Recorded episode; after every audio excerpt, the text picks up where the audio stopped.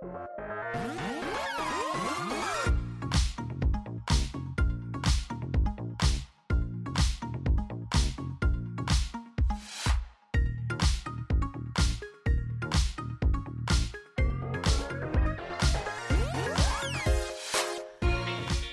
and welcome to Ask Me About K-pop, the essential guide for recent converts and season fans alike. My name is Shannon. And I'm Angelica. and how are you doing today? I am personally quite sore from the Patreon episode that we filmed yesterday. I am not as sore as I thought I would be. That um, there was an unexpected drop squat in my day, mm-hmm. um, which I didn't prepare for or realize I would be dropping into when I woke up that morning. But mm-hmm. I, I'm doing okay. okay, so that's a little tease for the Patreon members. There will be an episode out this week.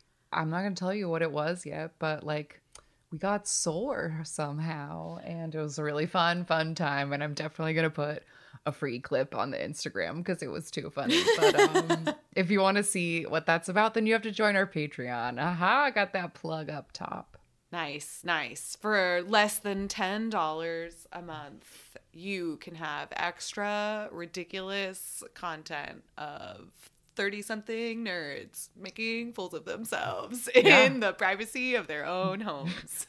and then for all of you to, you. to see. exactly. Exactly. um, well, anyway, I'm really excited about today's episode because it's a learning episode, and you know Our how favorites. excited and nerded we get about learning episodes. Um, so I think we're gonna cover like two main topics today of elements that have been kind of like trendy in K pop recently um, or like might be showing themselves more. And these are two different ways in which traditional Korean culture has started to overlap with K pop. So I did a whole bunch of research about musical instruments and more pansori singing stuff. And Angelica learned so much about the um, resurgence of hanboks as casual fashion. Yes, which we have lovingly referred to on this podcast as fashion hanbok, but there's actually a term for it. So we'll get into that later on in the episode. Yes. Um, so this is very exciting. We did a lot of research and I'm really excited to get into it today. Um, but as always, today's conversation was about elements that we could directly tie to examples of K-pop songs. Mm-hmm. So obviously there are many more instruments that I will not get to today and etc etc but we wanted to try to tie it into K-pop because this is a K-pop show. Of course. So these are, you know, instances where like you said before, they've overlapped. Yes. Um, so specifically, today's topic, what I wanted to talk about is what Arirang News called fusion gugak. And so our first vocabulary word today is gugak, which is an all-encompassing term for all forms of traditional Korean music and entertainment. Like pansori singing is included. There's also mask dancing and fan dancing and all kinds of like different ancient entertainment forms and they're all like called gugak. Mm. Um, so that's our first vocabulary word of the day. And then the second one is another like big term, and this is daechwita.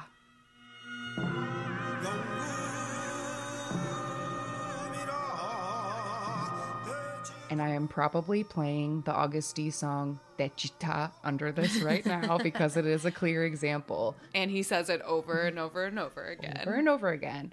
Um, Daechwita is specifically traditional military music that was played by like the king's military band mm-hmm.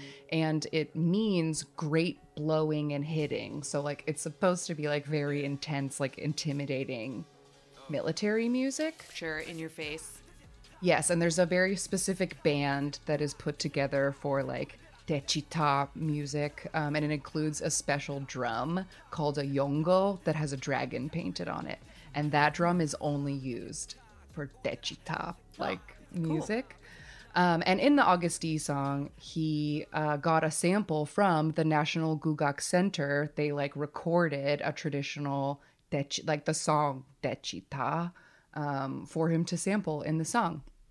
So I thought that cool. was very interesting. And I read a quote from Lim Jae-won, who is currently the director of the National Gugak Center in Korea.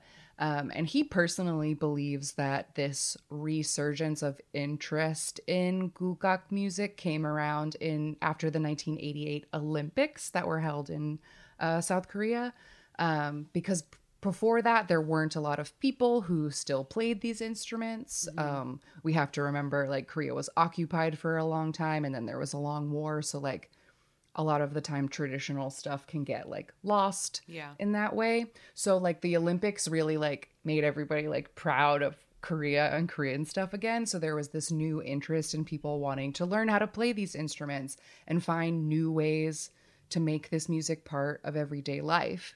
And if you've ever visited South Korea and ridden public transportation, they use little clips of gugak music on the subways and the bus to like alert that you've made it to your stop. They all have like a different little song. Um, and whenever I hear them, it like makes me not homesick, but just Korea sick for Korea.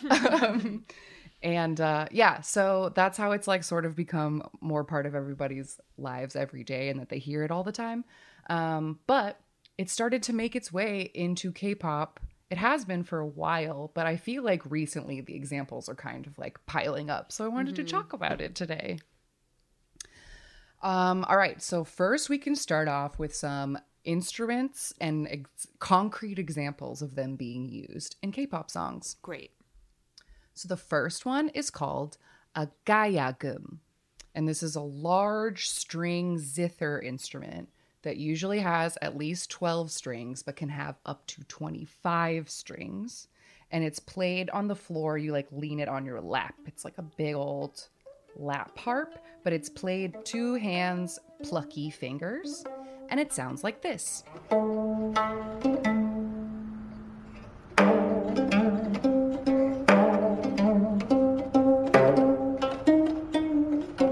The gayagum was invented somewhere between year 50 and 500. And the story is that a Korean king on a visit to China saw a Chinese version of an instrument like this being played and then got home and ordered someone to make him one. so that's how it came to be. Um, and this uh, this instrument can be heard very clearly in a few songs, and the first one is Shangri La by VIXX.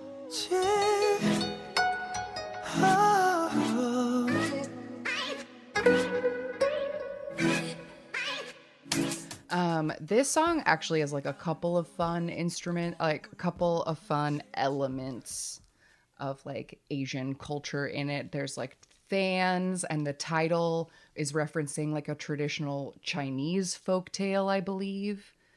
Um, and it looks like okay, member N said to Billboard we put in a lot of East Asian influences, but the ironic thing was that the performance and the music feels like it adheres to more of a Western pop feel. Yeah, I thought that quote was interesting because I feel like the East Asian influences that they chose to put in it, because, like you said, the uh, instrument itself is like a big part of the song, and it kind of like haunts the chorus throughout like mm-hmm. the through a whole thing and it's great. This is honestly a masterpiece. I fucking love this song. So it's like the only VIXX song i know and it's so yeah. good. Um, and we will talk about the fashion in it a little bit later on but there's a lot of really distinct elements to it. So i was surprised that he said that he thought the performance seemed pretty western because i don't know if i if i really thought that i would never myself. see boys dancing with fans and think that there was anything western about that at all. Same. Right? Same. But maybe he meant to i don't yeah so i'm not really sure. I i wished that he would have elaborated sure. on that opinion but yeah, I think that that's kind of the vibe that is running through a lot of these songs is that for the most part a lot of these songs are trying to trying to modernize or even westernize mm-hmm. or, you know, make more appealing these very old like extremely like ancient instruments like sound cool in a new way. Mm-hmm. Um, so that's very interesting. Um, another one that's very recent, ONEUS, has a song called Lit.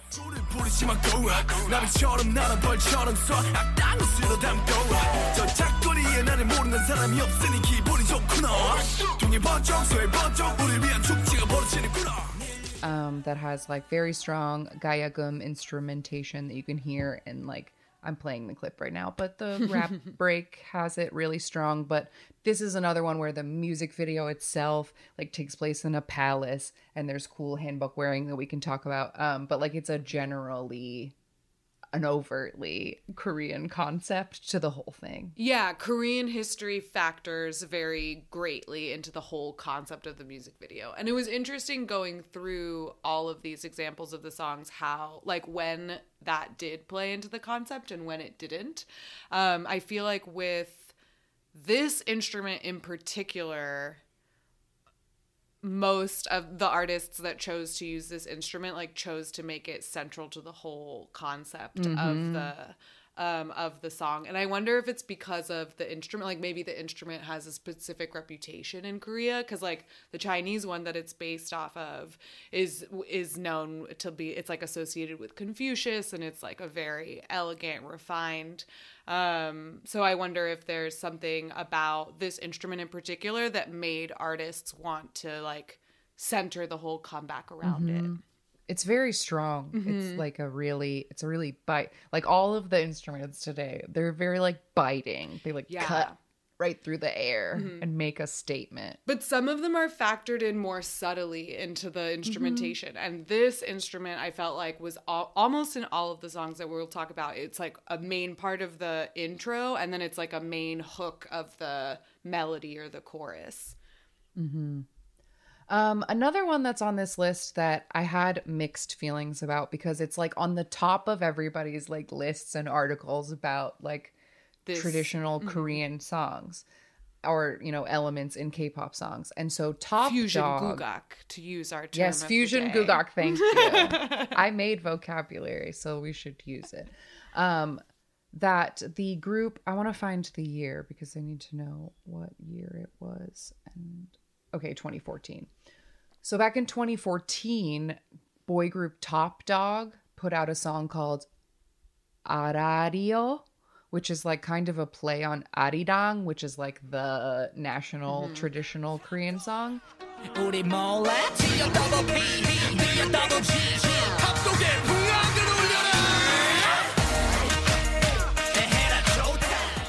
And this video has like a full gugak band and the masked dancers and like all of the things. Mm-hmm. It has like all the elements, and that's very strong. But at the same time, all of the sets where the Topp Dogg members are not in their like traditional Korean garb, they are wearing hip hop clothes and have dreadlocks and braids and do rags and such.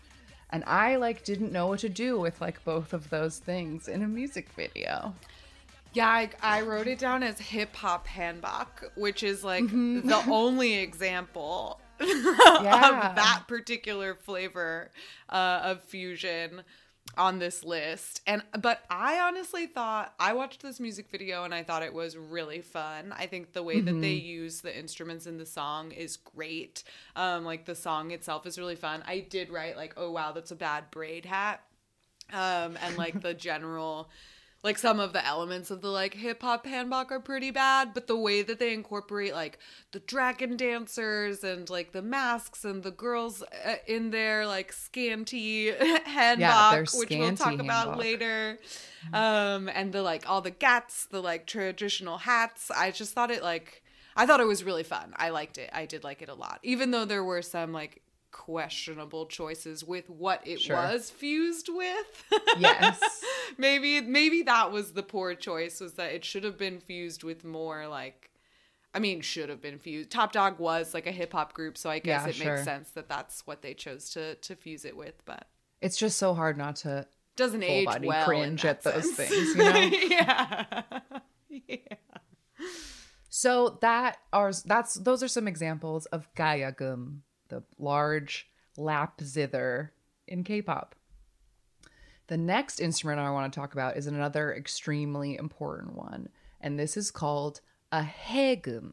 And this is a two-stringed instrument that you play with a bow, with a bow, like a violin, and it has like a big thick wood block base that you sit on your knee and then the pole comes straight up with the two strings, and then you play it like blah, and it sounds like this.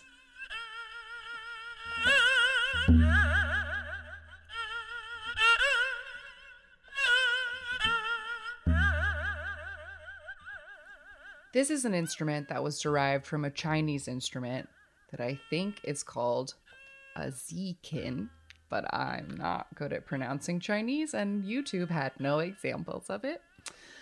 Um, but this instrument was at least invented by the late 900s. That's when they have the first recorded um, writings about it. Um, but this is one of the most widely used traditional Korean instruments. Um, it has such a distinct sound, and it's so like haunting and warbly, and that there's only like the two strings makes its like range it just it's a very instru- like interesting sounding very distinctive yes. sound to the instrument yeah for sure and this is one that you'll see like we definitely saw actually i feel like i've seen this played even in the subways in like boston you'll see like a like little street performers or something little i don't know why i said yeah. little street performers in the subway playing this instrument um although yeah. maybe they were playing the um, chinese version as well but they're very similar instruments with very similar for sure sounds. for sure um, and the examples that I have of this instrument used in K-pop are all kind of odd. Like they use it in a very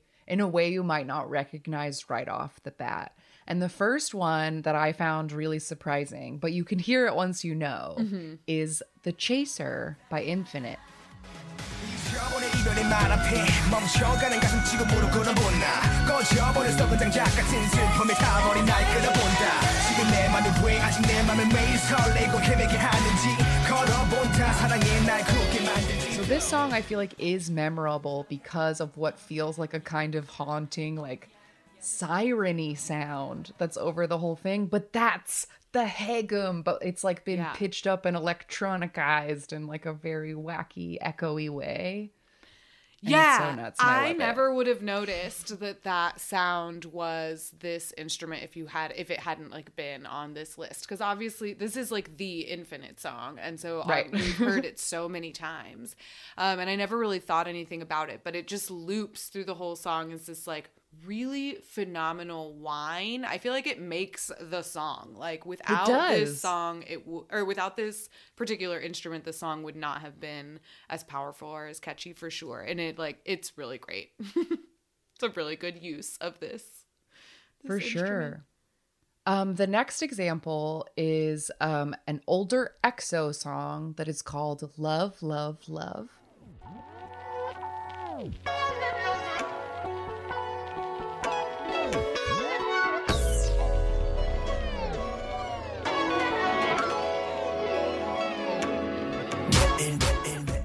And this song actually uses both the haegum and the gayagum that we both talk, like both of the stringed instruments, but they are chopped, they are backwards, they are pitched up. There's also a lot of cartoon sound. This song has a oh lot God. of really crazy shit going on in it, but some of the crazy shit is traditional Korean instruments being like bent and chopped and mm-hmm. like arranged in wacky, wacky ways. Yeah, this song is truly wild. Like the instrument, the melody of it is so crazy. Like you said, there's just layers and layers of chopped instruments and then yeah those weird like cartoon whizzing sounds like and like, and like I don't, what is well I had never heard that song before because it's a it's an older song. Um, I've never heard that version because they do an acoustic version of it at Exoplanet 3 oh. which I have on a CD like Chanyeol plays it and they like do runs and like it's a different song wow. than the version that is on overdose. So i was kind of shocked by the record like original recorded version because i didn't know it that way. I yeah. knew it as a different song. It's also a totally bananas song. Like a totally totally insane fucking song. Yeah. Exo um, all right, and then the last example I have of Haegum in K-pop is actually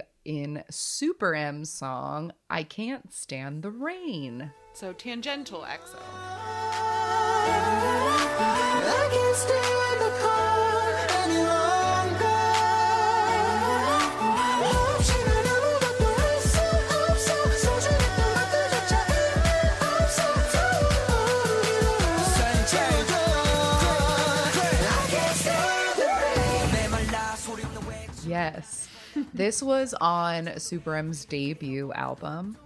Um, and Baekhyun said in an interview with Refinery 29, we wanted to emphasize the harmony between Western and Asian music, and that's why the drums and the haegum are on this westernized beat. Um, so yeah, I thought that was really cool that um, Super M wanted to intentionally include um, some traditional Korean instruments in their American, like their mm-hmm. American pop debut. Yeah, that was really interesting. That I loved that they made that a specific point. And this song starts with uh, those uh, really big, like traditional Korean drums that mm-hmm. just like boom and like echo. Yes, this song is so great. This is one of my favorite song off of the debut album. I fucking love this song. Um, the way that the haegum like sort of echoes after Baekhyun's vocals in the chorus yeah. is so great. The song is like haunting. Like the drums just like beat in your soul and then like you hear the haegum in the background and it like haunts it. Oh, it's yeah. so good. It's so good. I fucking love this song. Yes, great. Um so those were two stringed instruments that I wanted to talk about. Um and then now it's time to get into horns. So the next most common Korean instrument that you will hear most often is called etepyeongso. And this is a small wooden oboe and it has a metal horn bell at the end of it.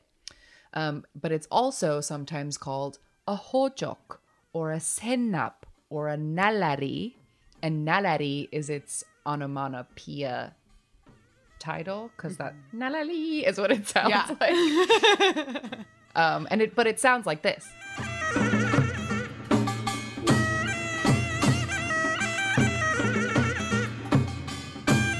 This instrument was probably invented somewhere around the year 900, but its earliest mention in recorded Korean history is 1493.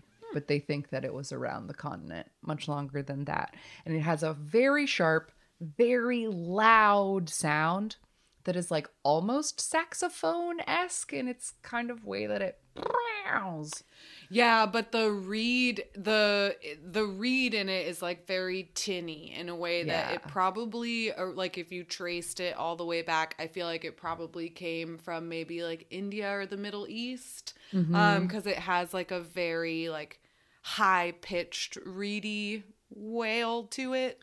That's right. I think I still have the Wikipedia page open. I think you might be right. Yes, Persian. It comes from a Persian instrument. Yes, girl, you did it. Yeah. Great.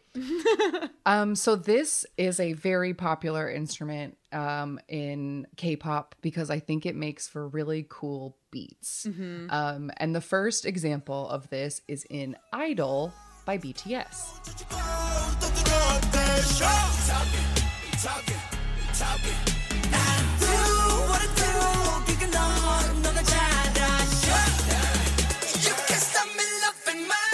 And the clip I'm playing right now is the part where I feel like it's the most isolated in the song.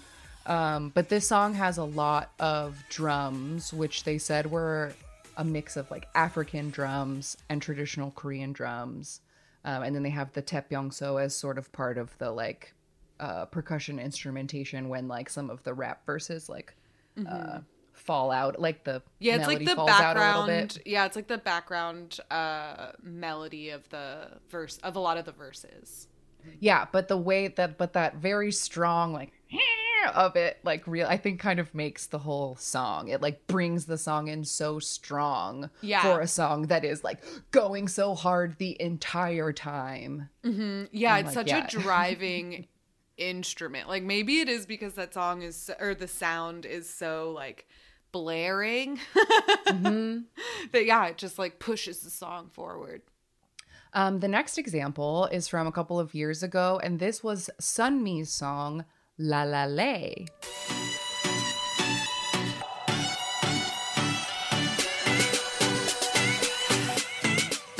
What did sunmi say about writing this song So she talked a lot about this song because originally the the title La La Le comes from the onomatopoeia title that you told us at the beginning, the Nalari, right? Mm-hmm. Um, so apparently after Sunmi went on tour and she went to a concert in Mexico, she talked about how like the energy of the Mexican crowd was so infectious that she like went back and was thinking about how and she was like I'll always remember like the energy that they had there. And then uh thought about how Korea is also known for its type of energy. And she thought of this word la la le, which I guess is slang for knowing when to let loose. Um, okay. And then she had heard that the taepyeongso instruments are called la la le in folk music. So she thought it would be a good starting point for the song and then built the whole song around the sound of that instrument and the idea of letting loose and having fun. Um, so yeah. that's why that's where the title comes from, and the whole song is built around the like anti-chorus of that instrument.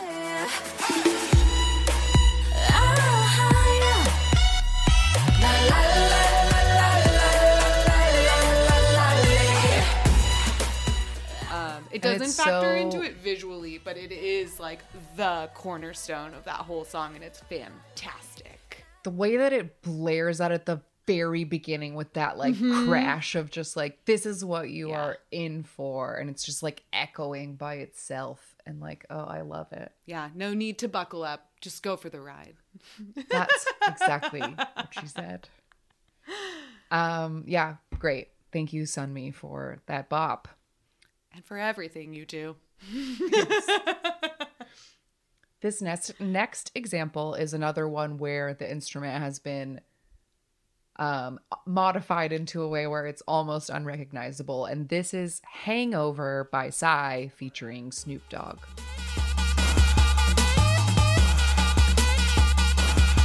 Hangover.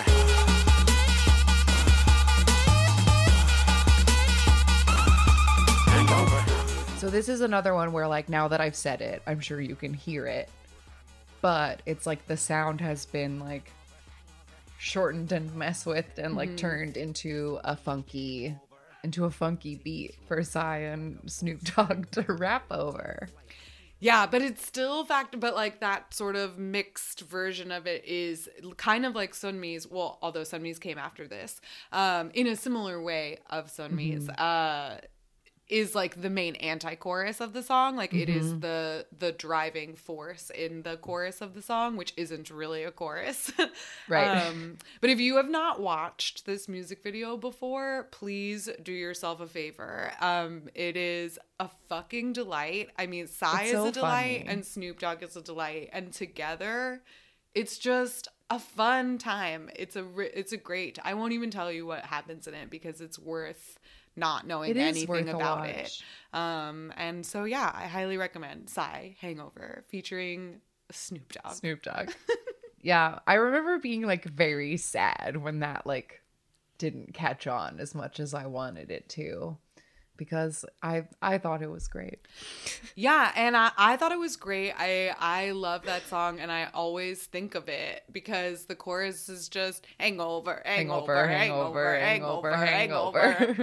and, and when you are hungover, it isn't necessarily a song you want to listen to, but it is something you can sing to yourself when you are feeling feel very hangover, hangover, hangover. hangover. hangover. Exactly. I think about it all the time. No, not all the time. I, I don't drink that much.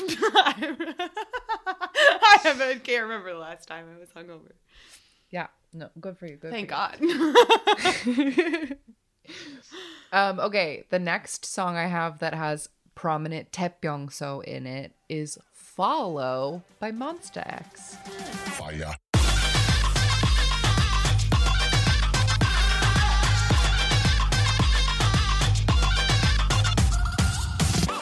And like the two examples before it, the taepyeongso is used for a very like powerful like anti-chorus. Mm-hmm.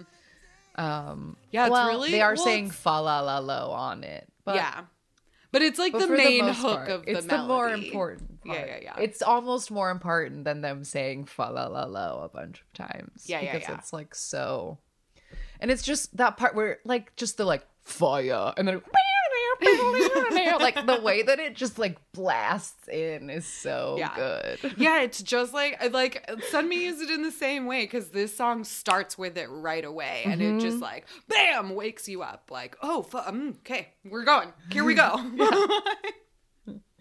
And I think that's great. Um, so yeah, I call for more taepyeongso and more songs because I think it's crazy and it's so distinct and fun. it's a really so. fun fun sound. Um, and then the next thing I wanted to talk about is another uh, fluty instrument, and this is called a piri. And this is the smallest of the Korean um, traditional instruments, but it is extremely loud, and it is a bamboo flute, and it sounds like this.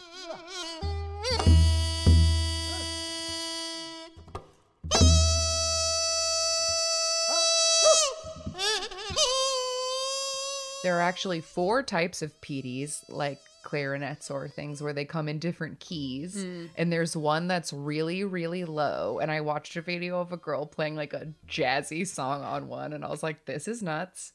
and also, North Korea has their own version of this. Oh, interesting. North Korea has a couple of like their own versions of these instruments, and that guy who runs the Gugak Center just recently opened a North Korea exhibit in his Gugak Center because he wants that to be part of it too. Sure.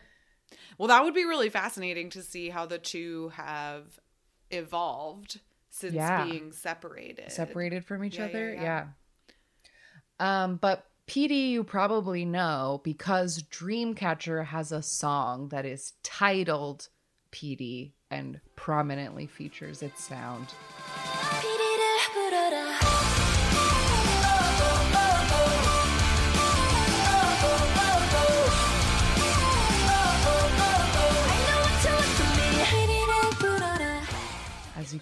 Right in this clip. Um, yeah, I like this because I feel like because it is such a like small, like whistly, fluty instrument. I feel like it's nice that Dreamcatcher like called it out and like that's what the song is because it's like calling attention to this thing that like maybe you would just like mistake for a piccolo if they hadn't like specifically called it out in the title of the song. Yeah, and it is truly the focus of the song again. Like it is not only the title, but also like the sound of it is the main line in the chorus and it's used throughout the whole thing. And then the vocals also like mirror it. Like in the, there's like a little part where.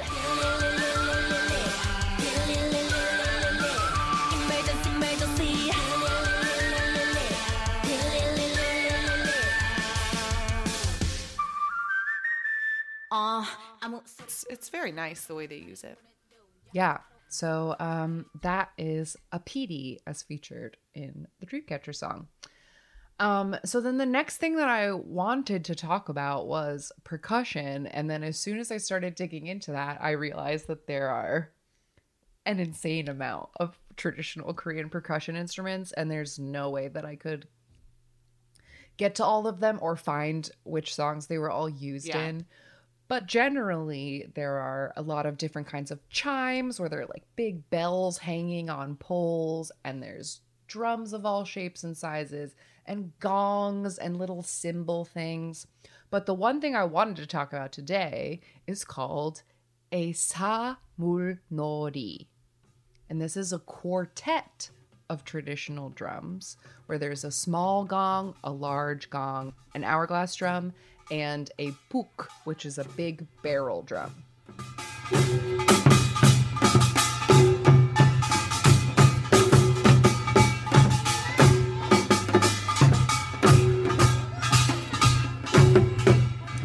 And if you go to, say, if you were visiting Korea and you were like at Namsan Tower, you might see a samul nori like doing a little drum circle, and they're wearing traditional outfits, and it like appears to be like you know ancient traditional stuff like you'd see at a um Palace or something. at a palace. Um, but it's actually a very new thing. Um, the Sama, the Samulnori was established as a thing in 1978. Um, some students like put together the first Samulnori band, um, and it was like they were trying to take all of the elements from traditional farmer folk music and like turn it into a style of drumming that could be done to like celebrate the culture or whatever. Um, so it's a common thing that you see around, but like it isn't actually an ancient thing. It's a newer thing. Um, so I thought that was very interesting. Yeah, what a twist. Yeah. BA- BAP has a song called No Mercy, and there's a dance break um, towards the end of the song that is just a samulnori drum people like fucking going off while they do flips.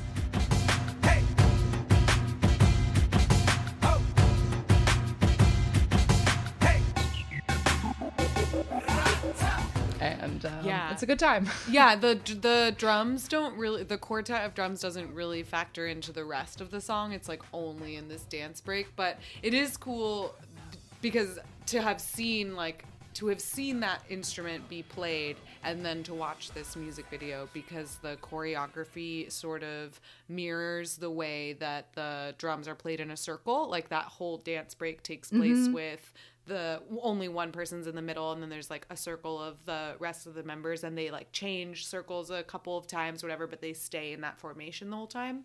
Um, so it's nicely it's nicely used. Yeah. Um, so those are some examples of traditional Korean instruments showing up in K-pop. Um, and I'm sure there are others that like I couldn't confirm. These were ones where like articles were written and someone said that's the instrument they used. But I'm sure that it comes up like I bet people are using them like a lot. And now I think my ear will listen for it. yeah absolutely especially with all the different uh, types of drums i'm sure that there are Yeah. a lot of traditional drums that get incorporated more often than we realize Um, yeah, so that's instruments. And then the next thing I wanted to talk about was how tr- types of traditional song have made their way into K-pop. Specifically, I wanted to talk about pansori and its like new resurgence as being a cool thing. Um, I talked about pansori singing in our trot episode. Um, so go back and listen to that one if you haven't. But for a refresher, pansori is a type of ancient Korean storytelling that is like singing with a drum. And um, people train for years to be able to do it properly because it involves a very specific vocal technique, and you have to tell the stories exactly the right way because they're old as fuck, and you have to like keep the yeah tradition the oral alive. tradition alive Yes, but there is a new alternative pop band, in quotes, that's what they call themselves, called Lee Nalchi. And this group, I'm obsessed. I'm obsessed with them. They're so fucking cool.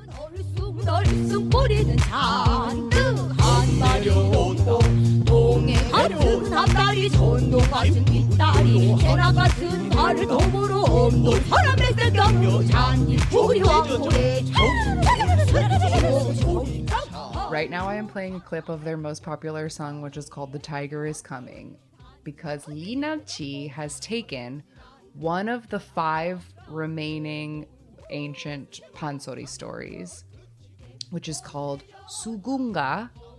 And this is the story. People think that this is the funnest of the surviving Pansori stories because it has anthropomorphized animals in it, mm. which is like a little more fun.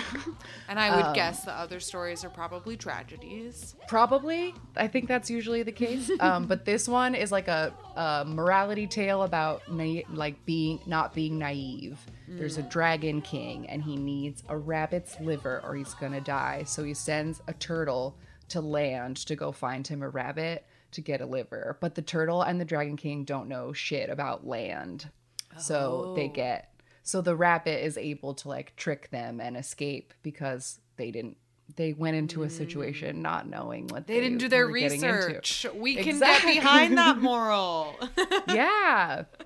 So Lee Nalchi has made an entire album of this traditional uh, pansori story broken up into like 15 tracks. And they do these, the pieces of the story with these fucking sick bass loops. god it's so cool It's so cool and good, and I can't stop listening to it. It's so addicting. because just like the passion in the singing and like it the levels and the like places it goes while this bass is just going like boom boom boom, boom like Yeah. it's so fun It's just such a dynamic way of singing, and it it like really. I feel like as soon as it starts, it it's obviously not something that you have to look at, but it's like you can't look away from it. You know what I mean? Sure. It's like as soon as you start listening to it, you're just like, "What is this?" Like, and I I don't know, it hooks you. Yeah, it totally hooks you. So the band Lee Nalchi is com- is composed of four trained pansori singers, three girls and one boy. I've seen a second boy sometimes, but that's who's usually there. One drummer and two bassists. And they, like I said, they have this great album. It's called Sugungga. You can listen to the whole thing. But in 2020, uh, the Korean Tourism Board partnered Lee Nalchi with a dance group that calls themselves Ambiguous Dance Company to make some uh, ads that are called "Feel the Rhythm of Korea," and they're wonderful. They the Ambiguous Dance Company does like kind of silly, bouncy dances all over like all kinds of landmarks. There's like there's videos for like every city in South Korea with a different song and a different dance while they like show the beautiful landscape.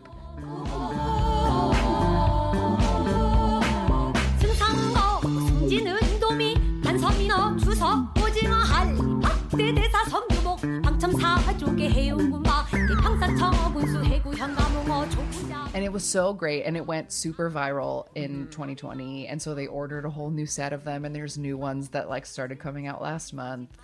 And like everyone lost their minds over these because they're great. They're so endearing. They are just like cute. And I mean, the song is catchy, like we've already discussed. And then the dancing is really endearing. Um, and they're wearing like goofy costumes in all of the videos. Like the Busan one, they're just wearing suits with swim caps and goggles.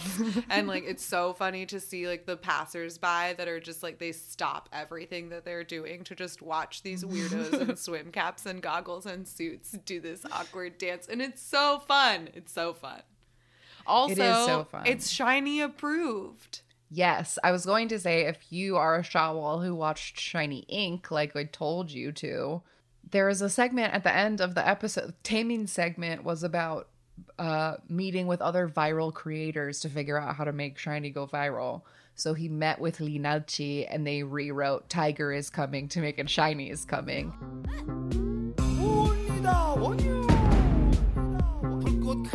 민호나오 샤이니 만능 열쇠 키 강력템은 태민이요. 샤이니 돌아온다.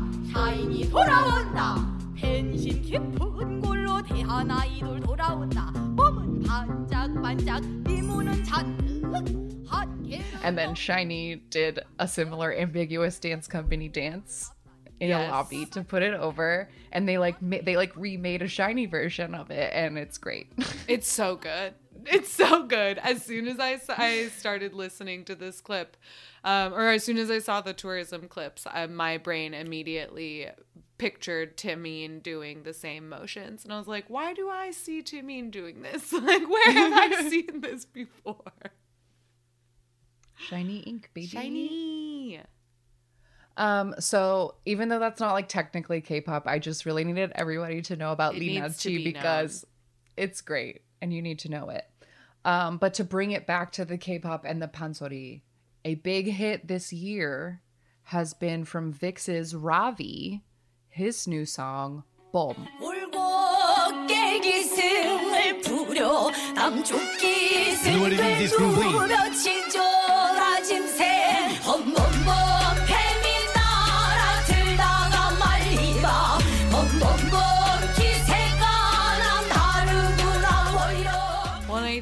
Also you could probably argue that because this song came after Lee Nalchi got went viral, right? Like maybe this is a big inspiration for this.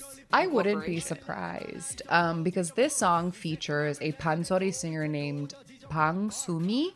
You can type her name into YouTube and she has a bazillion videos. And the Jeonju Pansori Choir. As well as uh, rappers Chillin' Homie and Kid Milli. Um, but this is like a, I mean, it's a rap, it's a rap song. It's a Ravi rap song, but the it's uh, highlighted by this very strong Pansori verse where Bang Sumi sings, Tiger, tiger, snakes will try to fly to you, but are flung thousands of miles away. Tiger, your spirit is different. And then Ravi just like goes off and like raps as fast as like just freaking goes crazy. But like every time they're like boom boom boom boom bum bum like oh my god it just oh my god it gets me so hype. It's so powerful. Like it is the opening, like right off the out of the gate, it just like bam, like kicks in the door. Um, and then it is I feel it's like the main part of the chorus of the whole song. Um, and it's really great. It we will talk more about this when we get to Fashion Hanbok for sure. For sure. But yeah, love this, love this one. Um, and then I just had two other examples I found of not pansori, but traditional and trot music being sampled by, again, hip hop. I feel like the hip hop artists have more, like, uh, more of them have found ways to Yeah. use these sounds in Probably because they use beats. samples in more unique ways than in pop music. For sure.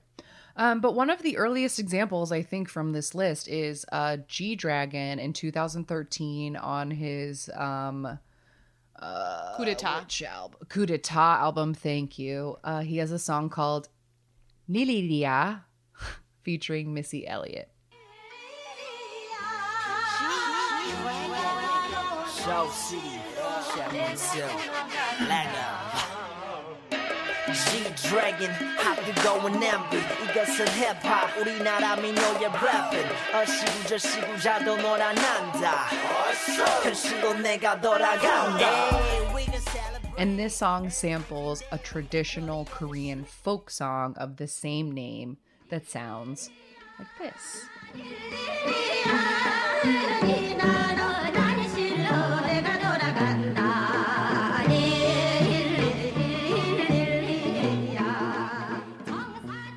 Um yeah, and I like I like this one a lot because it's like kind of subtle but you like definitely can tell that it's there and I think it's cool that for the song that G Dragon like worked on with Missy Elliott and they worked on it like 2 years before the album came out. So it was like always they didn't just throw Missy on this track. It was like always supposed to be like a real collab.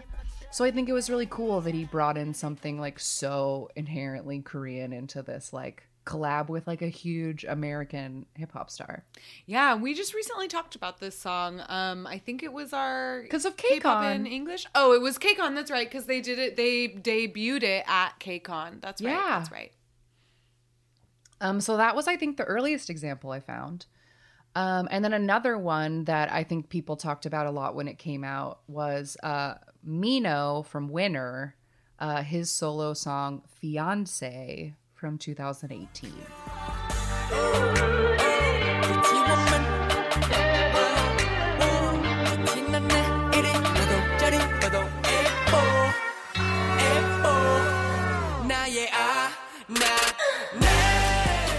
This song samples a 1969 trot song called "Soyangang Maiden, which sounds like this.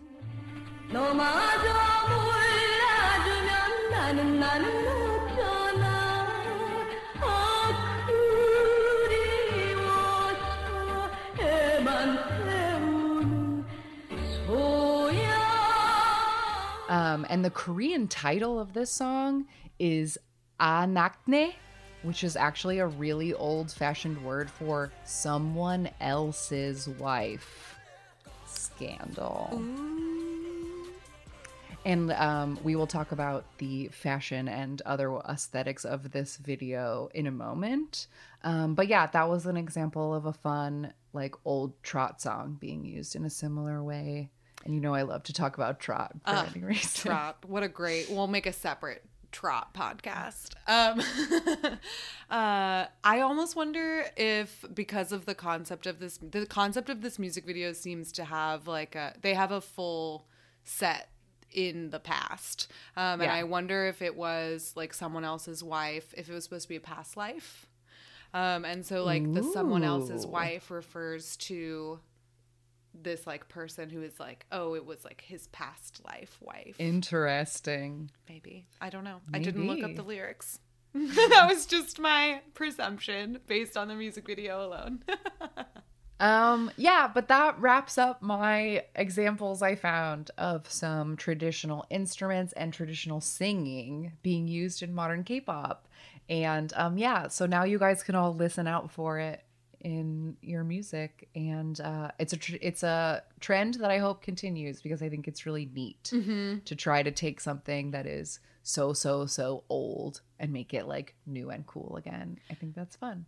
Yeah, I think it's fun too. And I have, I think that it is a trend that's coming more on the rise, like with the pretty well established, like international appeal and popularity that K pop mm-hmm. has. I feel like they are in a really great place to like start bringing in those traditional elements. And I think a lot of, um the artists like when i looked up you know like interviews or whatever like when they talk about using the instruments in it it seems to come from a real like well now that we have this global stage we want to draw attention to the fact that we are korean and like that is a big part of our identity. So we're not watering this down in order to fit some sort of western market which is Sure. really cool. And that is a trend that has also been happening in fashion um, which is really fascinating. It's not just happening in korea. I think that it's really taking off in um, chinese street style too. Like there's i don't know if you get them on your tiktok but i get them on my tiktok. Those people who walk, the walking people. who Yes, all of the like on the slow motion videos of like yes, these like gorgeous couples in these like crazy traditional Chinese robes and like some boy like skateboarding down the street in his like I don't know what I don't know the words for the Chinese versions, but Hanfu. It's Hanfu. Um Anyway, yes, they're beautiful. And so there's also been a resurgence of this like pride in traditional ancient culture and bringing it to the modern stage, which is always fun. And I love learning about the history of clothes. So this was a great time. Yes. Regale us with what you've learned. All right, so we are talking about hanbok, and the word hanbok literally translates to Korean clothing. Han is just the prefix that means Korean, and I'm assuming bok means clothes.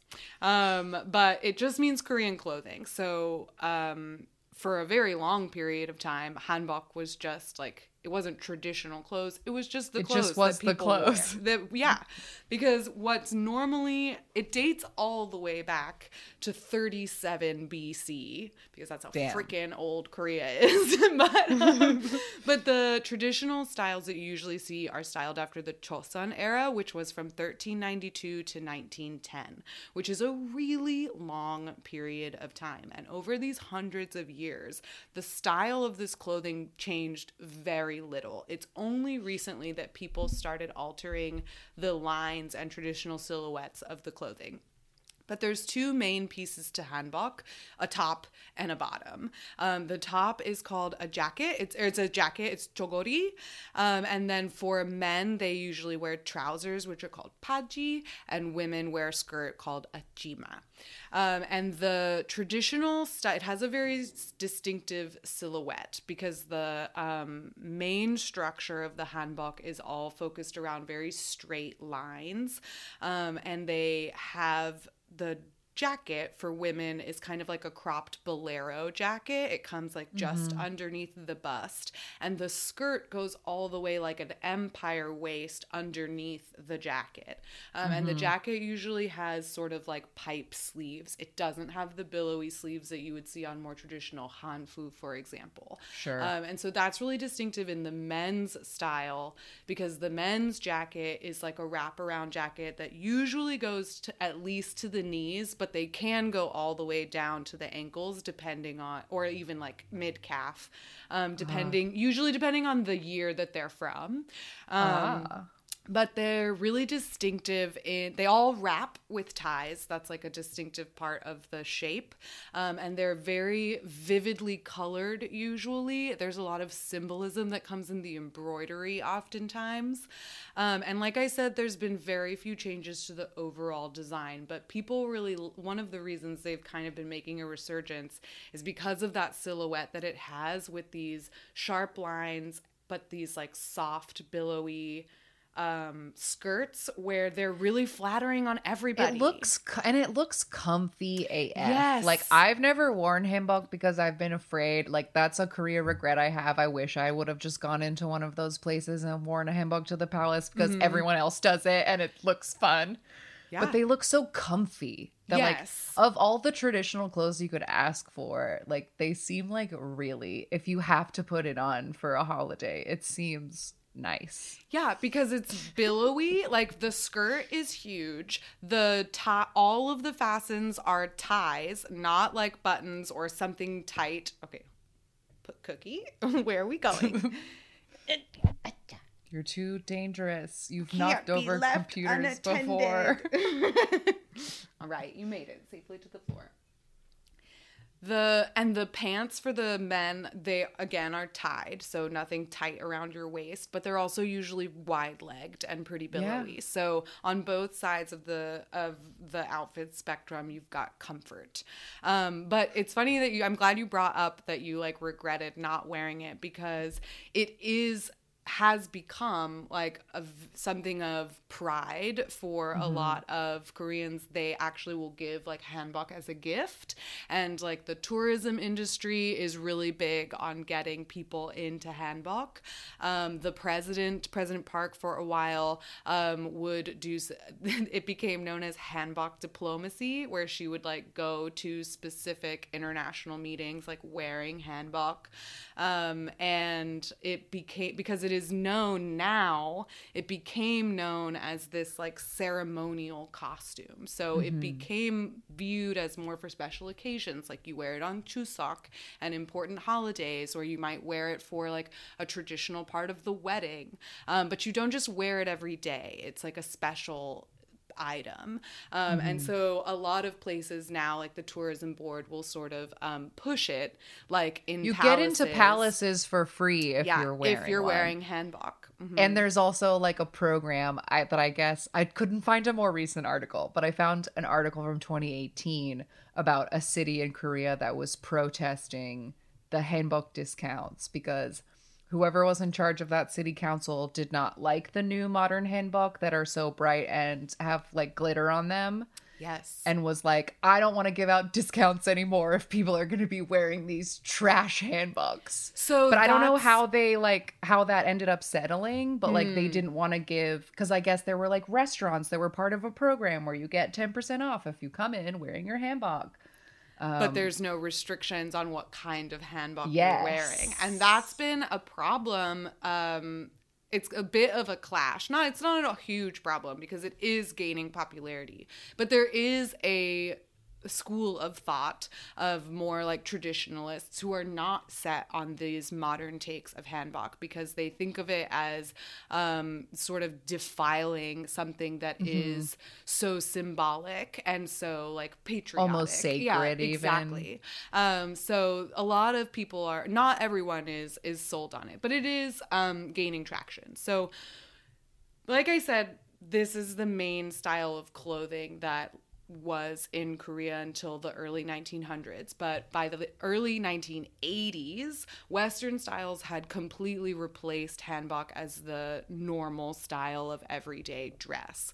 Um, and it wasn't until the 90s, the very early 90s, um, when a designer named Lee Young Hee, she's credited with revolutionizing the hanbok for the first time and like bringing it back. Um, because at a fashion week, she said in 1993 part of her collection had models sent out in the um, wait, I just forgot the word. in the jima, um, the skirt without the jacket. And so what that looks like basically is a strapless empire waisted gown with like a very large skirt. It's super cute. Um, but um, it Yeah, it's like there's almost like a thin strip of like plain bra at the top, kind of. But Yes. it's very plain, and then the fun skirt starts after that. Yes, part. the seam. There's like a obviously the top seam where it is strapless, and then there's another seam, maybe three or four inches down. Um, so like not favorable for big-breasted women, I can only Mm-hmm. assume. Um, but the skirt starts about four inches down from the top of the from the bust. Um, so it's mostly skirt, um, Mm-hmm. Yeah. and it is large, like it's billowy. Um, it's not large in the sense that like it's not a circle skirt that has ruffles and layers to it. It is like a just a large circle that sort Mm-hmm. of maintains its shape. You know what I mean? Like yeah, it's not one of those It's just coming that, down like, off you like a. Christmas tree. Yeah, but it holds structure to it, right? Mm-hmm. It doesn't like flow in the wind. Like it will blow as a piece. You Yeah, know what I mean? Full, full conical. just like a- exactly exactly um, the shape holds its shape um, and the collection was really well received in europe they thought that it was like a great um, take of elegance and freedom um, but it received a lot of criticism in korea because of the bare shoulders and having it without the jacket. They felt that it stripped the hanbok of the nationalism and traditionalism um, which was like i said is a common criticism of it still today. Um, but this was back in the 90s and sort of the first time um, that it had really happened on a big stage and it happened on an international stage. So i think that's probably why other why maybe koreans were a little bit salty about it because it was like you didn't rep, like you look at what you did You repped us look at what you did somewhere you made them hussies like Yeah. you exposed their shoulders um But on that note, I thought it was very interesting that in both Mino's music video and the Topp Dogg music video that I talked about earlier, the girls in this video are wearing their hanbok without the jacket. And to me, like because the top I think it's because that top part is unfinished. Mm-hmm. It feels like you're you're not supposed to see it. It's supposed to have a jacket over it, which makes it seem vaguely like underwear even Yeah. though it is a huge skirt. So I think in both of these music videos it's supposed to be a little cheeky, like in the mm-hmm. way that rap music video girls wear like G-strings these like rap video girls in the traditional video are just not wearing their hanbok jacket. Yeah. Like salty. Well, it does imply that a piece of clothing has been removed, right? Because it's traditionally the two pieces, and now you're getting it just down to one. Um, it's also in terms of you know ancient Asian- Asian clothing, not a lot of layers. Um, so it is already like a, you know quote unquote scanty uh, old old timey costume. Like even Sure. think about the like European things that they were wearing, like tens of thousands of layers and a cage made out of whale bones. anyway, none of that here. No. So anyway, Lee Young Hee was not discouraged by the negative criticism that she received at home. She continued to make um, modern takes on hanbok in her collection. She eventually created a full exhibition called Hanbok Clothes of the Wind, um, and she became the first Korean designer to have her work featured in France's uh, Fashion Week's oh wait, I looked up how to say this pret-a-porter collection, which means ready to wear. So like the fashion weeks will have two categories. They have haute Right. couture, which is like high fashion, and then they have pret-a-porter, which is ready to wear. And it doesn't mean it's like the fast fashion or even like mass produced, but it usually means that it's more comfortable. Clothes you could actually wear outside. Yeah, clothes you can actually wear. Um, and that is going to come back when we look at like what's going on with Hanbok today. Um, so she was the main feature or the main figure of this movement in the 90s. And then in the 2000s, um, a stylist named Soo Young Hee, uh, who worked worked for Vogue Korea at the time. She wanted to counter the what she saw as Korea's fashion industry's obsession with Western labels, and so she used her position at Vogue um, to try and start dovetailing these like Western haute couture with traditional um, pieces from from Korean culture. And one example is in February 2006, the one that got her a lot of notice, um, where she took these models who had very brightly colored hair and were wearing these like couture gowns and she put them in jokduri which is a traditional coronet. It's a headpiece that is usually worn dur- at the like front of the the like crown of the head during weddings um, is when you'll see them most often. They're very Yes, brightly colored and they're usually like the side they have different shapes but they're kind of like a little box and they just like sit right on top of the head and they have different um different patterns Little beads that hang down. Mm, yeah, and like, sometimes yeah. they have a piece that like builds up, but they're not usually very big. Um, Right. They're like they just sort of sit at the top of your head. Anyway, um, also in the early 2000s, a designer, Kim Yong Jin, she is uh, credited with marking a new era of hanbok design because she studied under a woman who was a master of hanbok needlework. Is like I said, traditional hanbok usually has really exquisite embroidery, and there's a lot of symbolism behind the images that are embroidered on the on the clothes. Um, and she re- recreated she took a traditional choson military uniform which is called a cheolik um, and it has a it has like longer it's kind of a longer robe than the traditional like everyday um, ha- male hanbok. And she turned it into a women's wrap dress um, with Ooh, this like yeah it's so cute. And like when i if you look up a cheolik c-h-e-o-l-i-k is how it's romanized. If you look that up you could easily see how it would turn into a uh a wrap dress that is like midi length with like a V neck, um, and there are a lot of examples of of modern styles because once she designed this, it instantly sparked a lot of copycat designs across the country, and she got like really bitter about it. but um, but that's fair because she did it first, um, and it makes a really cute dress. It's like kind of fifties. It kind of feels like Oh my um, god, these like are Dior fucking in the 50s. adorable. Yeah, they're so They cute, almost have like an apron. Yes. Like a cute little. Oh, and the Yeah. waist is so tight. This makes a great line. I love mm-hmm. these. yeah, they're they're stunning. These are adorable. So that was in the early 2000s. And then this continued. So, like I said, that design, which it, it like easily translates from this male traditional robe to a female wrap dress. And it sparked a lot of copycats. It was a really popular design throughout the country. And then in the early 2010s, we get something that's called hashtag Hanbokstagram because if you look up that hashtag on Instagram, you will see a ton of examples of exactly what I'm talking about. I read this article that was in Vogue about the his like the resurgence of hanbok, and they had mm-hmm. spoken to some teenager or like twenty late teens, early twenty somethings who talked about how there used to be hanbok parties at universities and where they would get together specifically to like party in these hanboks. I guess maybe kind of like a toga party, but Sure. it sparked this trend of teens modernizing and customizing the fabrics themselves. And they would be making hanbok shaped clothing out of fabrics that they would get at like the wholesale market or a thrift store or something like that. Ah. And so these independent designers and these small shops started popping up and they began to blend the traditional style or the traditional lines with more modern styles. And in 2014, the amount of hanbok in the Korean fashion industry was like 1% of the designs that were being made. Um, but in that same year, the Vogue stylist I mentioned earlier, So Young Hee, she helped start the Hanbok Advancement Center, which hosts programs about hanbok education. So like different fashion history classes not only on the history of different lines but also like construction and design courses.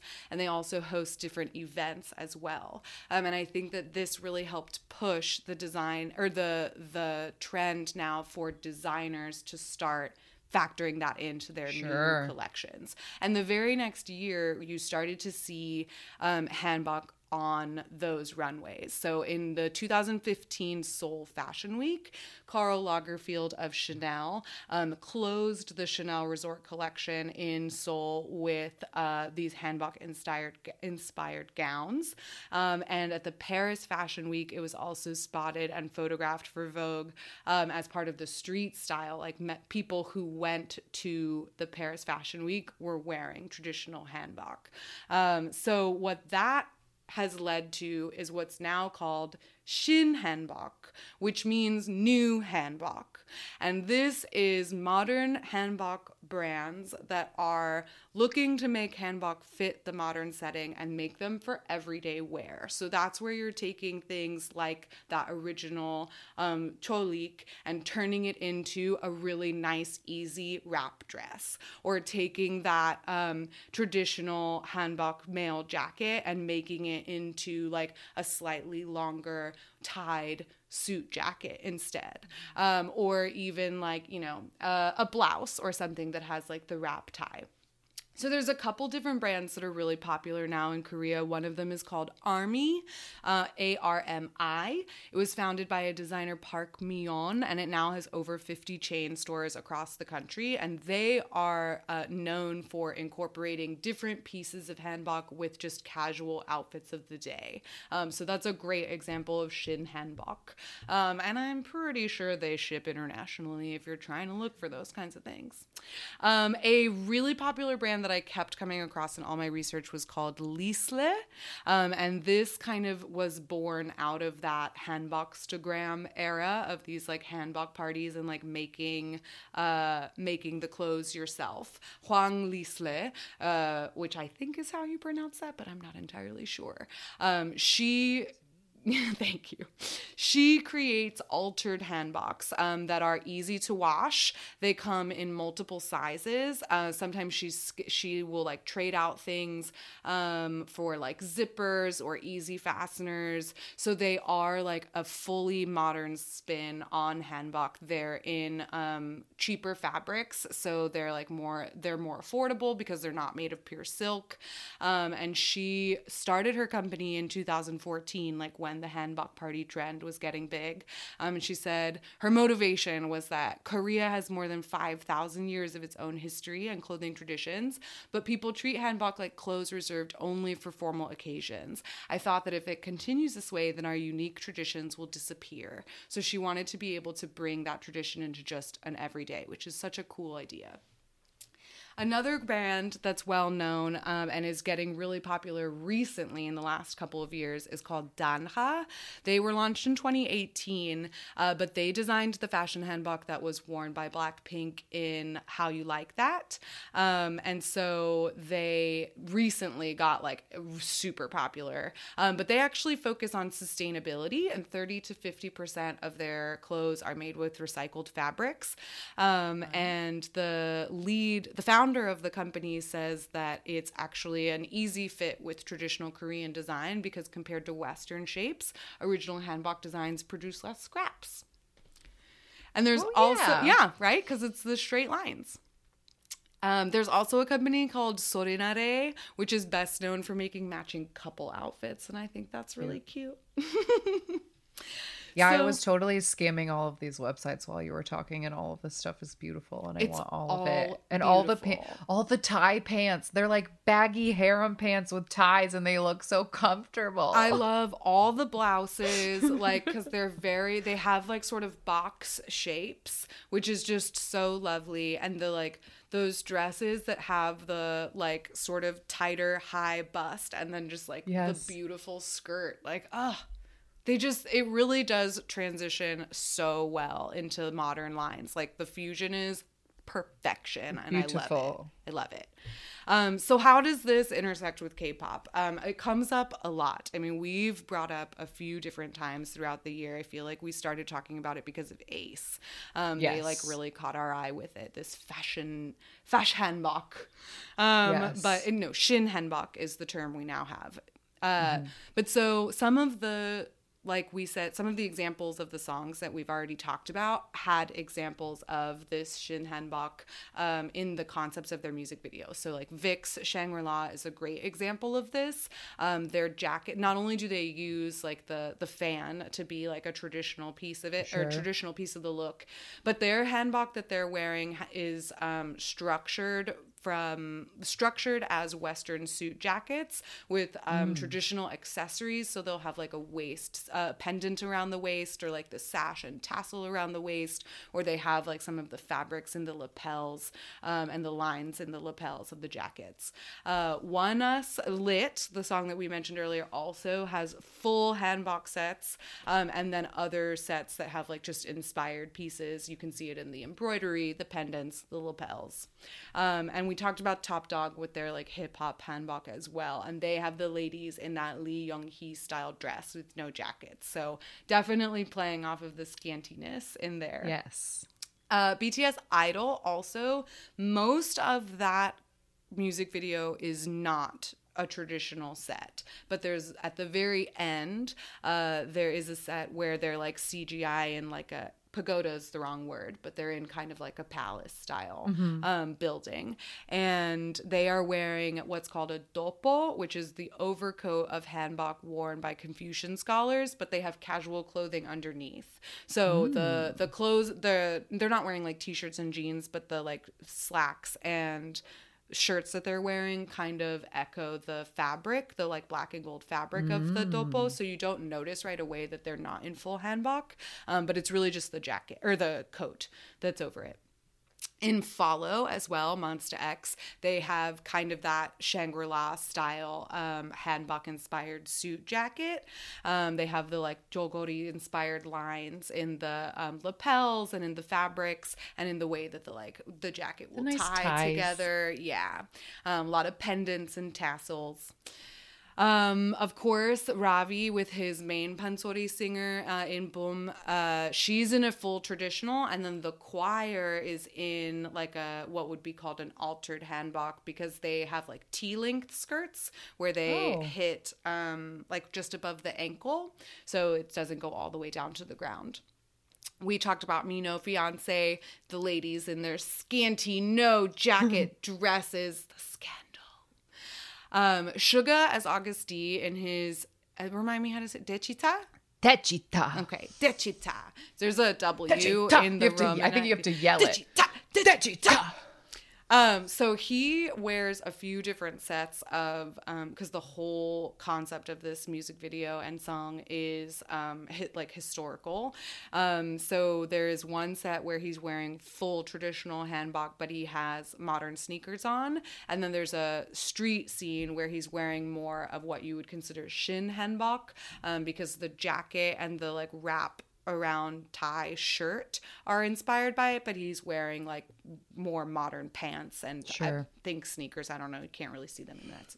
Anyway. Also, like I mentioned, Blackpink, how you like that? Um, the she they have like the cropped jo- jogori jacket, but they're wearing you know just like tops and shorts and stuff underneath it. It looks great. Um, But those are the kinds of jogoris that I think like you were saying, the people in that city would have gotten mad about because they're these Right. like really bright colors and they have these like glitter embroidery on them and they're like sheer like Jennie's is like a sheer pink. Um, even though traditional hanbok is known for having vivid colors, I think it's just sort of the like beading and the sheer fabrics that are getting people's knickers in a twist.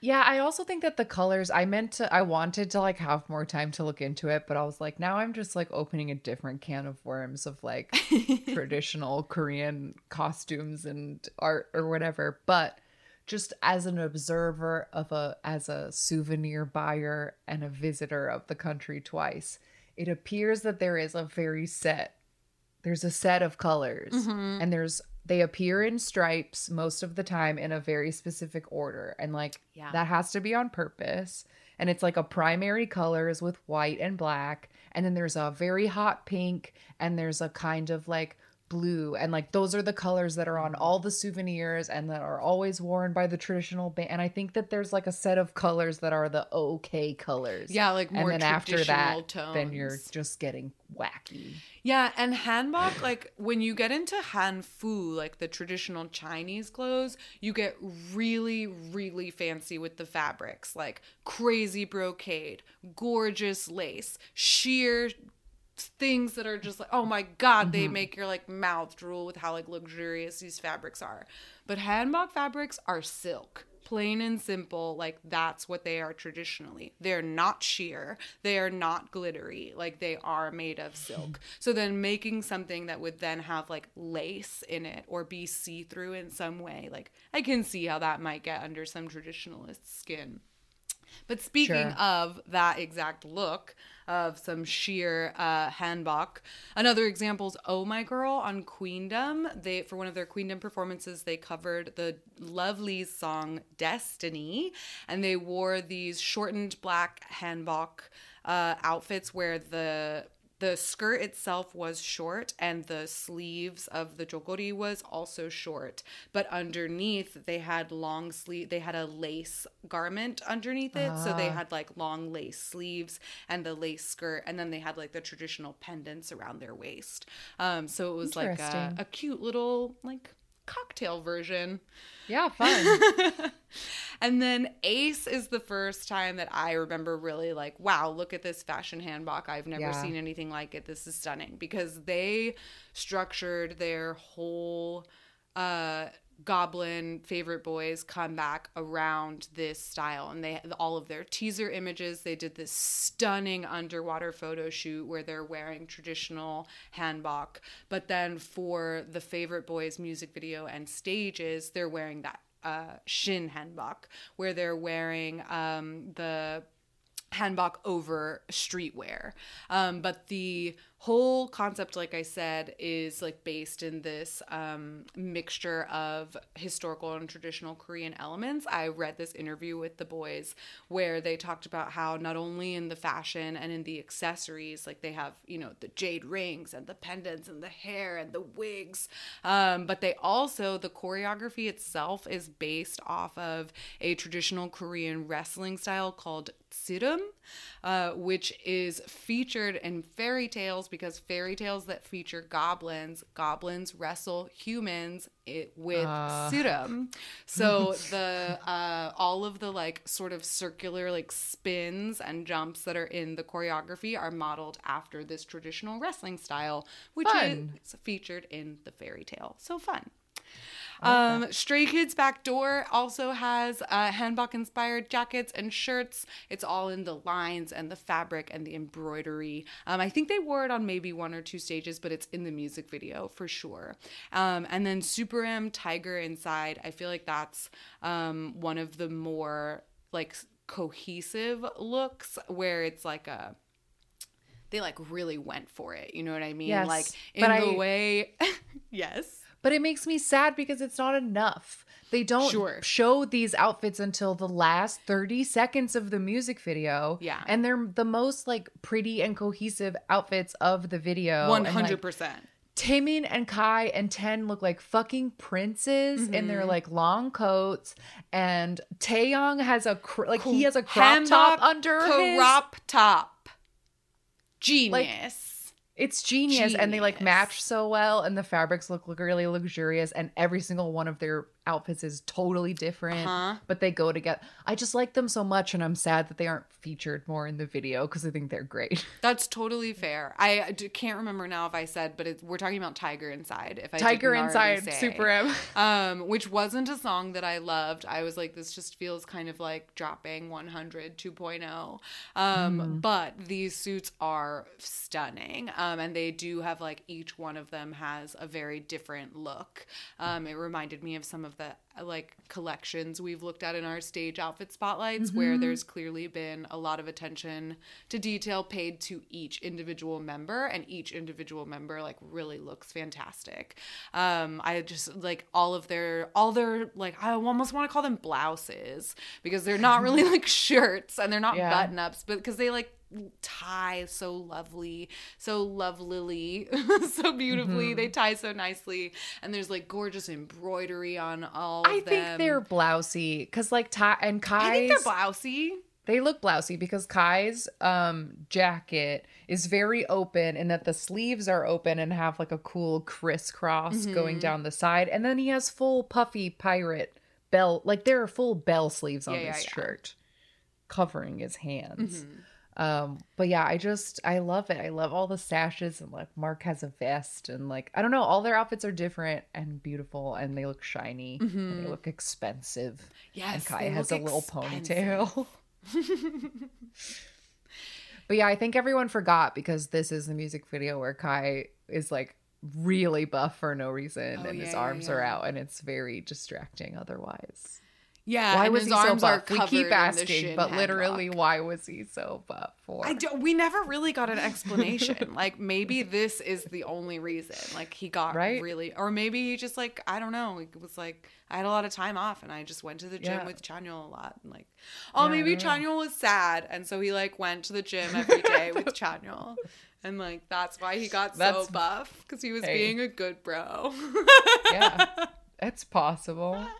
It's possible. Um, it's possible. That's it. That's all I had. well, I really liked that. Thank you so much. I know you had fun because you like studying about clothes. God, but I thank love you for studying about clothes. It was so fun, and I love looking. Yeah, I had so much fun looking through all of the pictures and seeing all of the, all the different ways that designers choose to incorporate the different elements because there's really no limit to like how you can like which part of the hanbok you want to incorporate into it and like the super m uh, the super m outfits are a good example of all the different ways you can mm-hmm. fuse the two styles together so i'm super into this trend and i hope it doesn't go away because i like it yeah, I love it. I think it's great. And yeah, I, I was just so curious to look into this because I feel like a couple of months ago I saw an article about how people had started wearing everyday hanbok to like the office. And like bosses were trying to figure out like if that was chill or not. like well, it's like traditional and we like it, but like mm-hmm.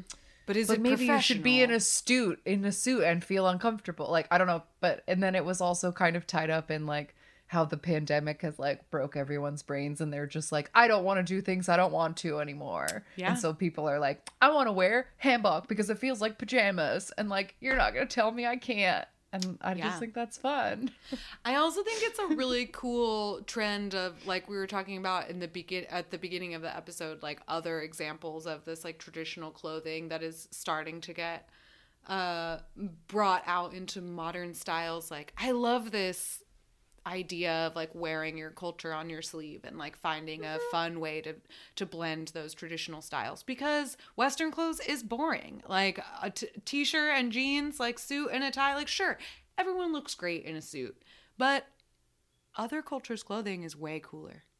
Yeah. You get more fashion. and fabrics most of those things more and yeah most of those exactly.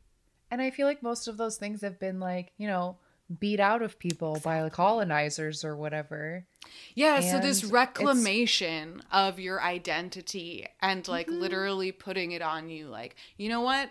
You came over here and you made me wear a suit and now this is what I this is what I'm going to do with it. but it. this is what i think of it and i'm gonna wear this Mm-hmm. instead yeah. Or I'm Yeah, going to so- blend the two in a beautiful new 2021 marriage yeah for the future. so yeah i love this more fusion in fashion and music um because i think it's great Yeah. so um yeah i hope you all learned a little today because i certainly learned a lot putting it learned a lot. together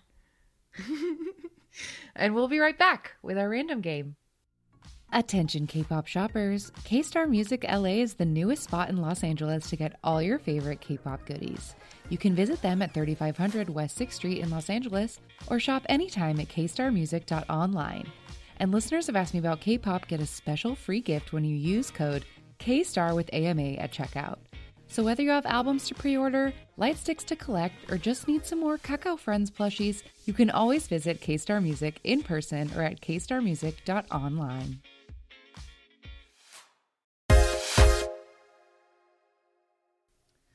All right, we're back. And this week, the random number generator gave us temporary TV show girl group IOI.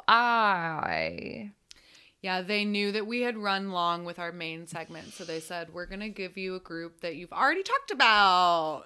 yes, we have. Um, if you have not listened to our Producing a Scandal episode, please check that out right now. We talked about the Produce 101 franchise and its demise and every season.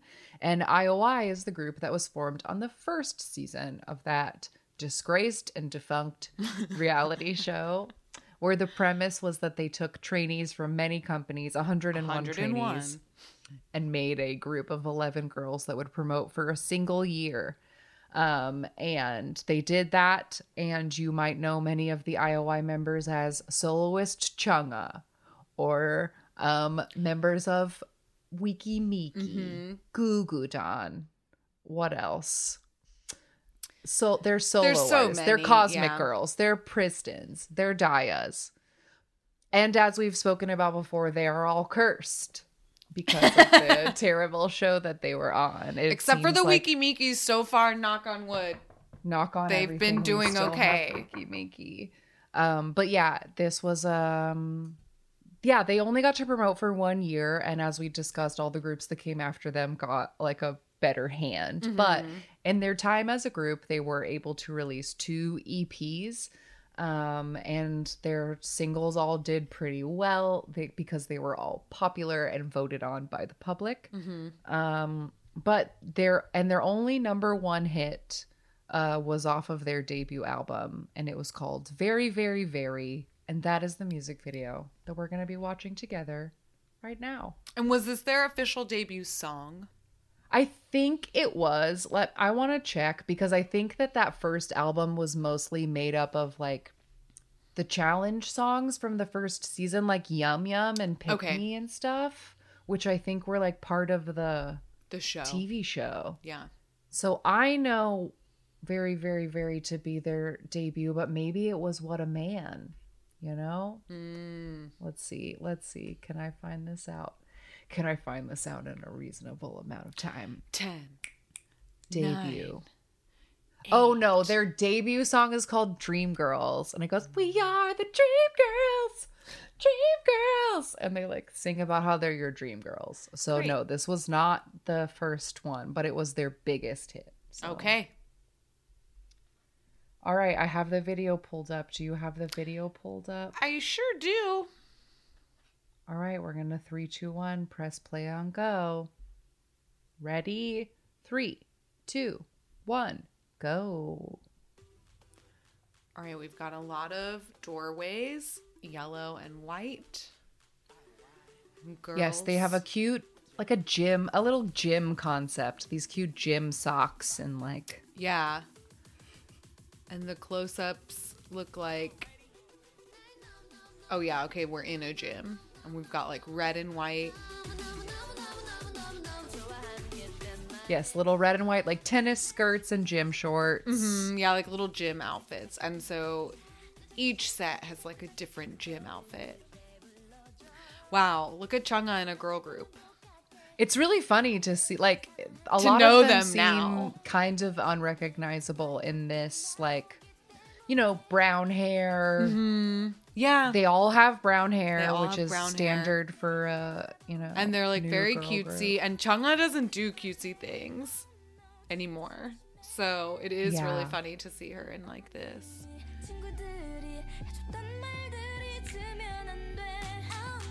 Yeah, but the co- like the color palette is very strong. I like mm-hmm. this yellow and this green and the mint and the white. Like it works. Yes. And some of the close ups, the girls are wearing these like cute little fake freckles. Oh, Dalian, you're so beautiful. I just saw those fake freckles. I just saw a picture of Yenon today that was wearing, he was wearing little heart freckles. And I was like, those are fucking cute. Adorable. Yeah, see, like, this is just sad because look all these Pristins that are just, like, gone forever. yeah um Yeah, and like Gugudan's like actually finally done as of like a few Oh, weeks ago, I think. Oh no. Yeah. But yeah, as we've discussed many times on this show, a lot of these, like Chaeyoung from DIA, this one over here in the white, like her group suffered because the rest of them would never be able to reach her level of recognition. So they were known as, as they said on the unit, Chaeyoung and those other girls Yeah. um, which put like it's a I don't know. We talked about it a lot in that episode, but Produce 101 was a crazy idea, and I don't know what it's gonna do to all these people. Yes, because it's one thing to have a group that is made of trainees who have not yet debuted with their company, but it's another thing to then have them. Oh, well, I guess they hadn't debuted yet, and so it was just like the after effect when they debuted after being in Produce 101 or being in Right. IOI, then like they're just automatically so much more famous than their other members. Yeah. Yeah, And that's not the same as a group like EXID becoming really famous because like Hani's fa- fan cam got famous, Sure. right? Because like they were already a group together. Yeah. yeah, It's and because Produce was a thing, and Produce was a thing where people were like voting for like their singular favorite. So I think Mm-hmm. it also created a bit of akgae culture that like can't be undone once you've done yeah. that.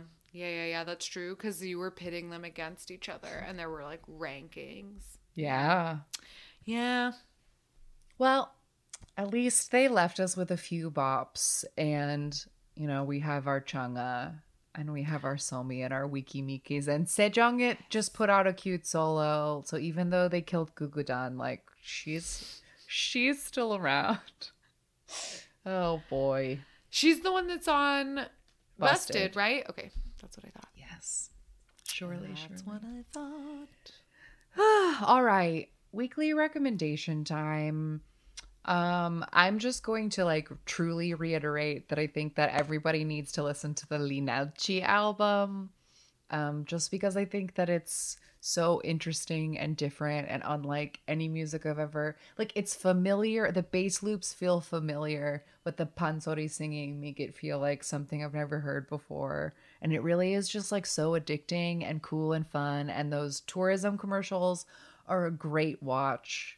Oh my So gosh, Even though it so was part of the episode, I really, I really do think that's my recommendation. Is I think you need to check those out because they're fun. I don't have much that I have been like listening to lately that I feel like recommending. I will recommend if you want to see the fashion Shin Hanbok in action, please check out some of the music videos that we mentioned in this episode, whether you want to see the more traditional stylings or those fusion, those fusion elements.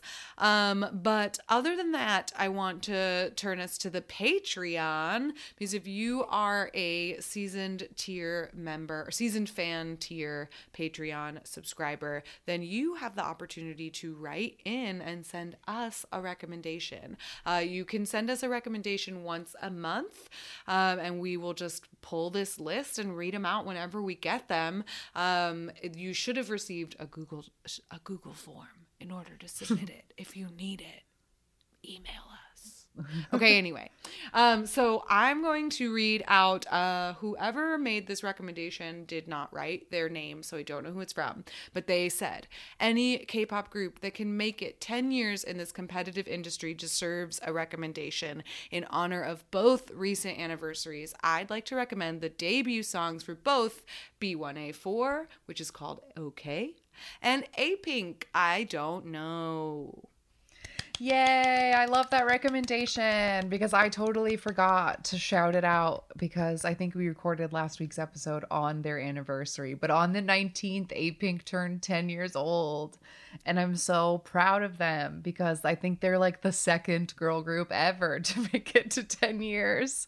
Yeah. Um, and I think that's wonderful. And I'm so blessed. And I feel so, I'm just so grateful that I chose them as my favorite girl group because they've never let me down. And I love them so much. And they put out a little fan song called Thank You. And it's just like a sweet little fan song. And the music video has them just like looking at old pictures of themselves and like singing and they none of except for the two who did their faces they don't look different at all like 10 years has not aged them and they're magical and i love them and i'm so proud Ah, yes. Congratulations. Congratulations to Apink. It's not easy for girl groups out there.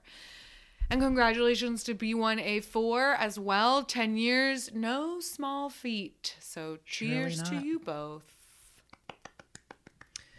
Um, and that is it for this week's episode. Um, if you would like to get in contact with us, we can be found at AMA Kpop Pod on most of the places like Twitter and Instagram.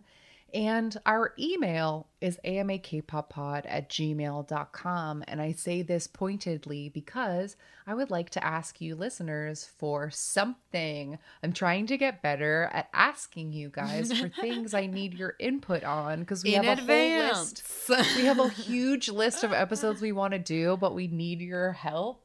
And so here's me remembering to ask for one.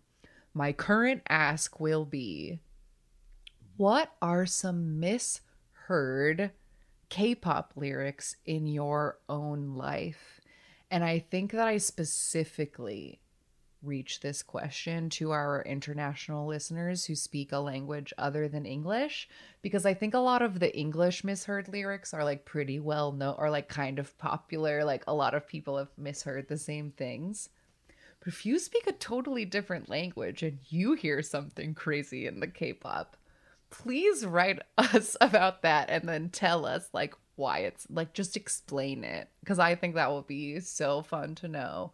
Um, so please email us any of your misheard K-pop lyrics, and I say email because then I won't lose them. If you tweet them at me, I will forget about it. Yes, it's So easier for us it. to compile email amakpoppod at gmail.com. And that doesn't mean that if you don't speak another language, you can't email us. Oh, no, I was just saying- But yes.